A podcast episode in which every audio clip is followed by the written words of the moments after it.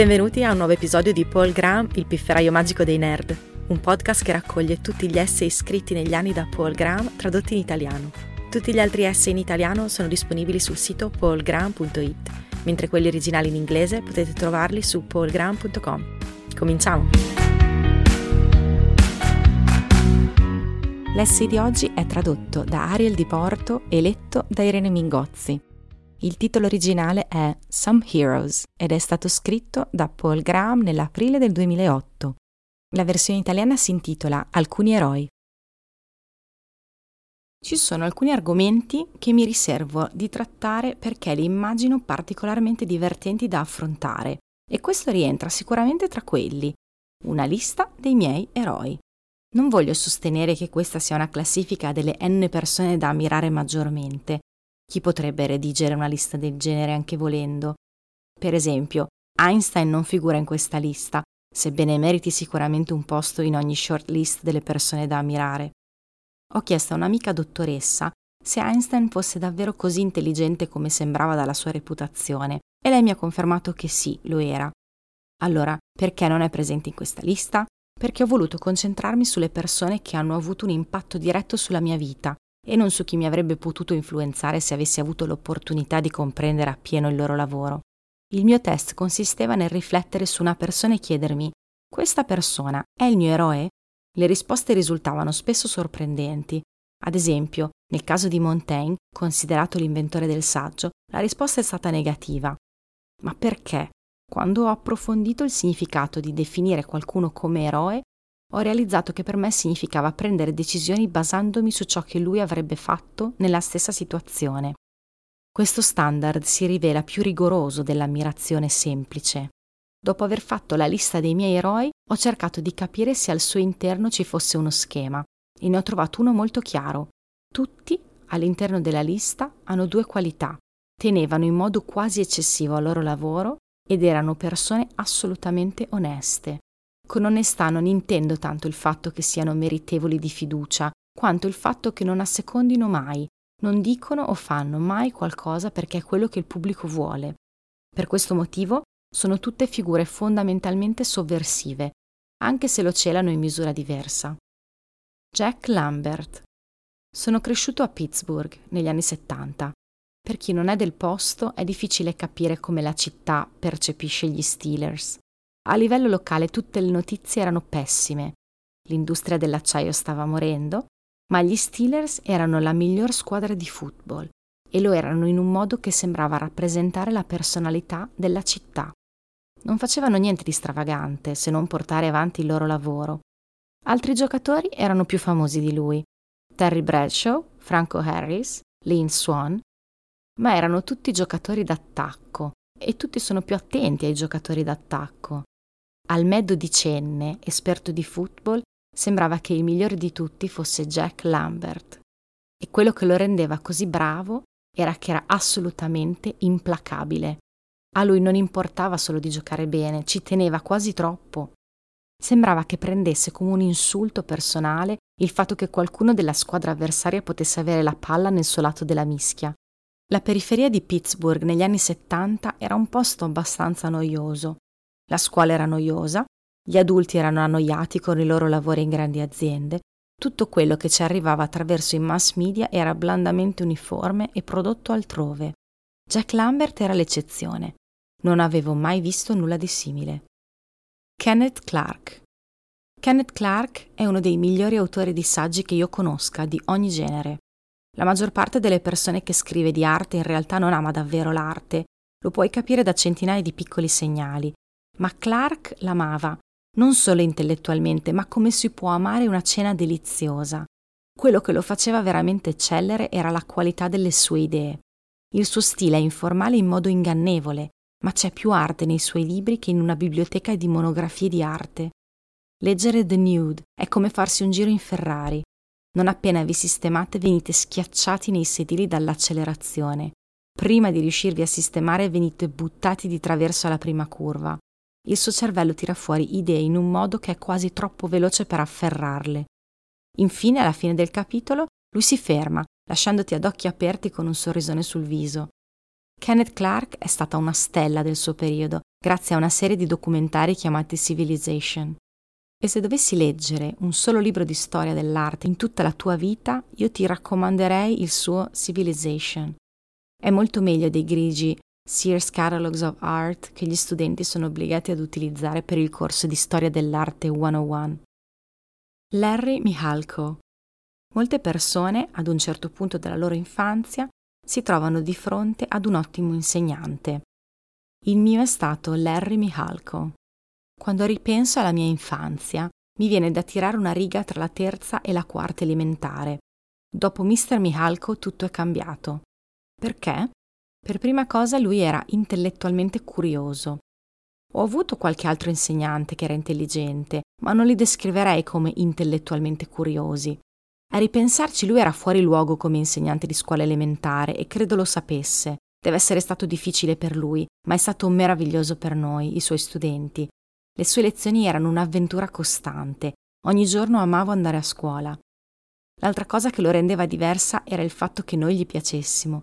I bambini sono bravi a dirlo. Gli insegnanti erano al massimo benevolmente indifferenti, mentre Mr. Mihalko sembrava che volesse proprio essere nostro amico. L'ultimo giorno della quarta elementare ha portato in classe uno di quei pesanti giradischi e ci ha fatto sentire il pezzo di James Taylor You've Got a Friend. Lui è morto a 59 anni di cancro ai polmoni Credo di non aver mai pianto come al suo funerale. Leonardo. Una delle cose che ho imparato riguardo a fare le cose, di cui non mi sono reso conto da ragazzo, è che le cose migliori non sono fatte per gli altri, ma per se stessi. Quando osservi quadri dipinti in un museo, potresti pensare che siano stati creati appositamente per te, mentre in realtà molte delle migliori opere d'arte sono state concepite come un modo per esplorare il mondo, non per compiacere gli altri. Spesso queste esplorazioni artistiche si rivelano ancora più apprezzabili di opere create con il solo scopo di piacere. Leonardo da Vinci è stato un uomo dalle molteplici capacità. Una delle qualità che ammiro maggiormente in lui è il fatto che ha realizzato numerose opere ammirevoli. Sebbene oggi la gente ricordi soprattutto i suoi dipinti e le sue audaci invenzioni, come i progetti per le macchine volanti, ciò lo fa sembrare una sorta di sognatore che di tanto in tanto ha tracciato su carta le visioni degli artisti, progettandole come razzi nello spazio. In realtà Leonardo ha fatto scoperte tecniche molto più pratiche. Si potrebbe affermare che eccelleva sia come pittore che come ingegnere. Personalmente le sue opere più impressionanti sono i suoi disegni. Questi sembrano chiaramente pensati come strumento per studiare il mondo, piuttosto che per produrre qualcosa di meramente estetico. Tuttavia, riescono a reggere il confronto con qualsiasi altra opera d'arte mai realizzata. Nessun altro, né prima né dopo di lui, è stato così bravo nell'esprimersi quando nessuno stava guardando. Robert Morris. Robert Morris possiede una qualità davvero rara. Non commette mai errori. Potrebbe sembrare che ciò richieda di essere onnisciente, ma in realtà è sorprendentemente semplice. Basta astenersi dal dire qualcosa a meno che non si sia assolutamente certi. Se non si è onniscienti, basta limitarsi nel parlare. In particolare, il segreto risiede nel prestare grande attenzione a come si definisce ciò che si dice.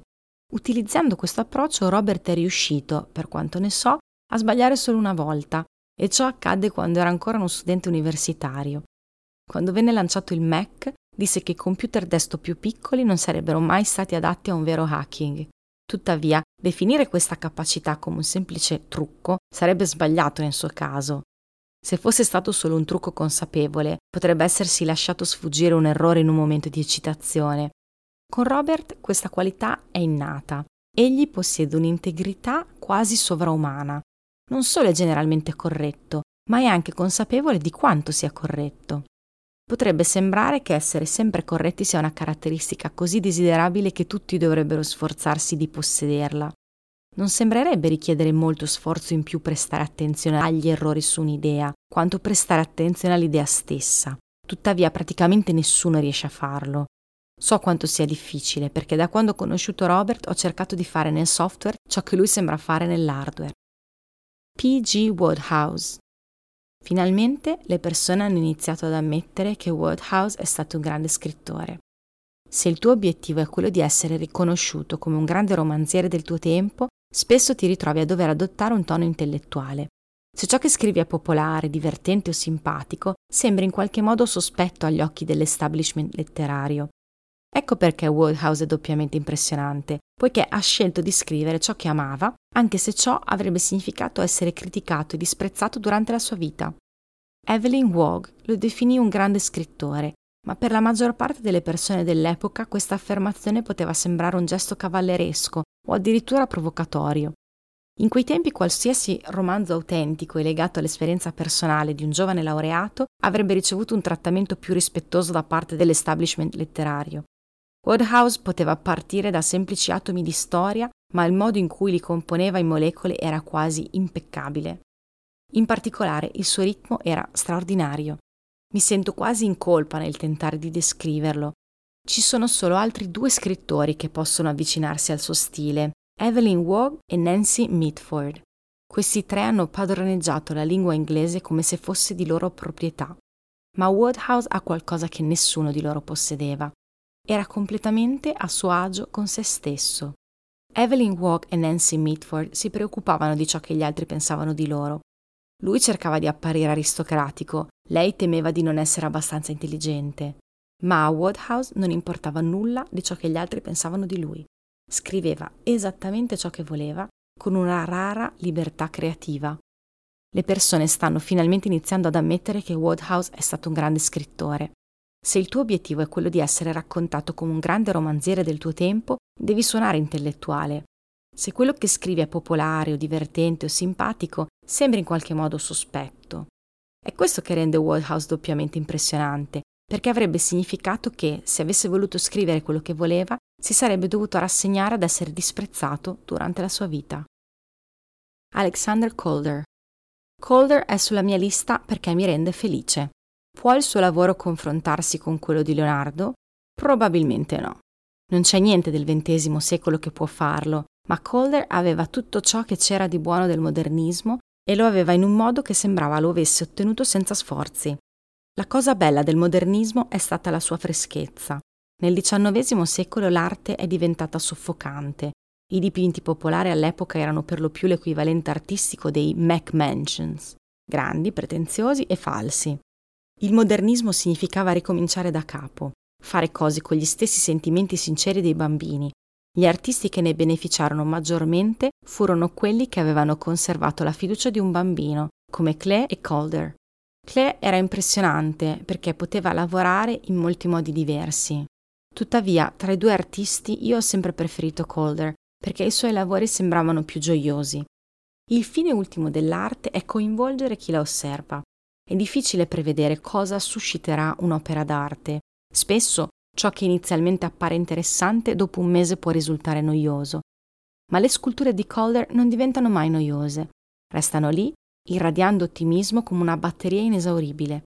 Da ciò che ho capito dai libri e dalle fotografie, sembra che la felicità delle opere di Calder non sia altro che un riflesso della sua stessa felicità interiore.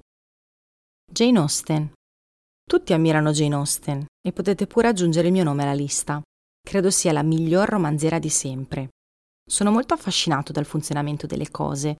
Quando leggo dei romanzi dedico quasi tanta attenzione alle scelte dell'autore quanto alla storia stessa. Tuttavia, quando leggo i libri di questa autrice, mi ritrovo incapace di analizzare gli ingranaggi della sua scrittura. Mi piacerebbe scoprire il segreto di come riesca a creare opere così straordinarie, ma lei è così abilmente talentuosa che i suoi racconti sembrano quasi reali e non inventati. La sua prosa è talmente coinvolgente da far sembrare che ciò che leggo sia una cronaca di eventi realmente accaduti. Quando ero più giovane divoravo numerosi romanzi, tuttavia adesso ho difficoltà a trovare in essi abbastanza profondità e informazioni. A confronto i romanzi sembrano spesso impoveriti rispetto ai libri di storia e alle biografie, ma quando mi immergo nelle opere di Austen è come se stessi leggendo un saggio o un trattato. La sua scrittura è talmente straordinaria che ci si perde completamente in essa, senza nemmeno rendersi conto della sua presenza come autrice. John McCarthy John McCarthy è stato un vero pioniere dell'informatica e nell'intelligenza artificiale.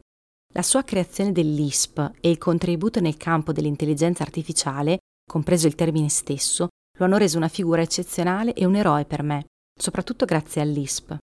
Comprendere l'entità del salto concettuale compiuto all'epoca è difficile per noi oggi, ma paradossalmente il successo delle sue idee ha contribuito a rendere meno evidenti i suoi risultati. Infatti praticamente ogni linguaggio di programmazione sviluppato negli ultimi vent'anni include concetti e idee tratte dall'ISP e anno dopo anno il linguaggio di riferimento si avvicina sempre di più all'ISP. Nel 1958 le idee proposte da McCarthy erano tutto fuorché ovvie. A quell'epoca sembrava che ci fossero due approcci distinti alla programmazione. Alcuni consideravano la programmazione come una disciplina matematica, dimostrando concetti sulle macchine di Turing. Altri invece la vedevano come un modo per ottenere risultati pratici e progettavano linguaggi influenzati eccessivamente dalla tecnologia dell'epoca. McCarthy è riuscito a colmare questo divario, ha creato un linguaggio che univa entrambi gli aspetti, un linguaggio matematico ma anche fortemente pratico, come se lo avesse scoperto più che progettato. The Spitfire. Mentre stendevo questo elenco, mi sono ritrovato a pensare a persone come Douglas Bader, R.J. Mitchell e Jeffrey Quill e mi sono reso conto che, sebbene tutti loro avessero fatto molte cose nella loro vita, c'era un fattore che li accomunava soprattutto, lo Spitfire. Questo dovrebbe essere un elenco di eroi, eppure ho incluso una macchina. Quella macchina, tuttavia, è stata un obiettivo per degli eroi, vi è stata impiegata una dedizione straordinaria e ne è uscito un coraggio straordinario. È un cliché definire la seconda guerra mondiale una gara tra il bene e il male, ma tra i progetti di caccia lo fu davvero. La nemesi originale dello Spitfire, il MI-109, era un aereo brutalmente pratico. Era una macchina per uccidere. Lo Spitfire era l'ottimismo incarnato, non solo per le sue belle linee, era al limite di ciò che poteva essere prodotto. Ma la via maestra funzionava. In aria la bellezza aveva il sopravvento, semplicemente. Steve Jobs. Le persone che ricordano l'omicidio di Kennedy spesso hanno una chiara memoria di dove si trovavano quando hanno ricevuto la notizia. Io ricordo perfettamente dove ero quando un'amica mi chiese se sapessi che Steve Jobs aveva il cancro. In quell'istante mi è sembrato come se il terreno mi cedesse sotto i piedi. Pochi secondi dopo lei mi rassicurò dicendo che era una forma rara ma trattabile e che sarebbe tornato in salute, ma quei pochi secondi mi sono sembrati interminabili. Non ero sicuro se inserire o meno Jobs nella lista dei miei eroi. Molte persone all'interno di Apple sembrano spaventate da lui, e questo non è un buon segno. Tuttavia non posso negare che sia in grado di suscitare ammirazione. Non esiste un termine che possa descrivere appieno ciò che Steve Jobs rappresenta, perché prima di lui non c'è mai stato nessuno come lui. Sebbene non progetti personalmente i prodotti Apple, l'analogia più vicina a ciò che fa è quella dei grandi mecenati rinascimentali. Come CEO di un'azienda, ciò lo rende davvero unico. Molti CEO delegano il gusto a un subalterno, ma il paradosso del design fa sì che queste scelte vengano spesso fatte in modo casuale. Tuttavia, Steve Jobs possedeva un gusto eccezionale un gusto così raffinato da dimostrare al mondo quanto sia fondamentale nella creazione di prodotti straordinari. Isaac Newton. Newton occupa uno strano ruolo nel mio pantheon di eroi. È colui con cui mi rinfaccio. Ha dedicato parte della sua vita a lavorare su cose di grande rilevanza. È così facile lasciarsi distrarre dalle piccole questioni, dalle domande alle quali si conosce già la risposta. Queste possono offrire gratificazioni immediate, ma mi rendo conto scomodamente che questa è la via verso il dimenticatoio. Per realizzare veramente grandi imprese bisogna affrontare domande che la gente nemmeno si è posta. Probabilmente ci sono state altre persone che hanno compiuto grandi cose a loro tempo, ma Newton è il mio modello per questo tipo di pensiero. Posso solo immaginare come si dovesse sentire. Abbiamo una sola vita, perché non fare qualcosa di straordinario? L'espressione cambiamento di paradigma potrebbe ormai essere abusata, ma Kuhn aveva intravisto qualcosa di importante. Certo, ci sono altri là fuori, divisi da un muro sorprendentemente sottile di pigrizia e stupidità, eppure possono apportare cambiamenti epocali. Se lavorassimo seguendo l'esempio di Newton, potremmo raggiungere risultati sorprendenti. Grazie per aver ascoltato questa puntata di Paul Graham, il pifferaio magico dei nerd. Trovate tutti gli articoli di Paul Graham tradotti in italiano su paulgraham.it e gli originali in inglese su paulgraham.com.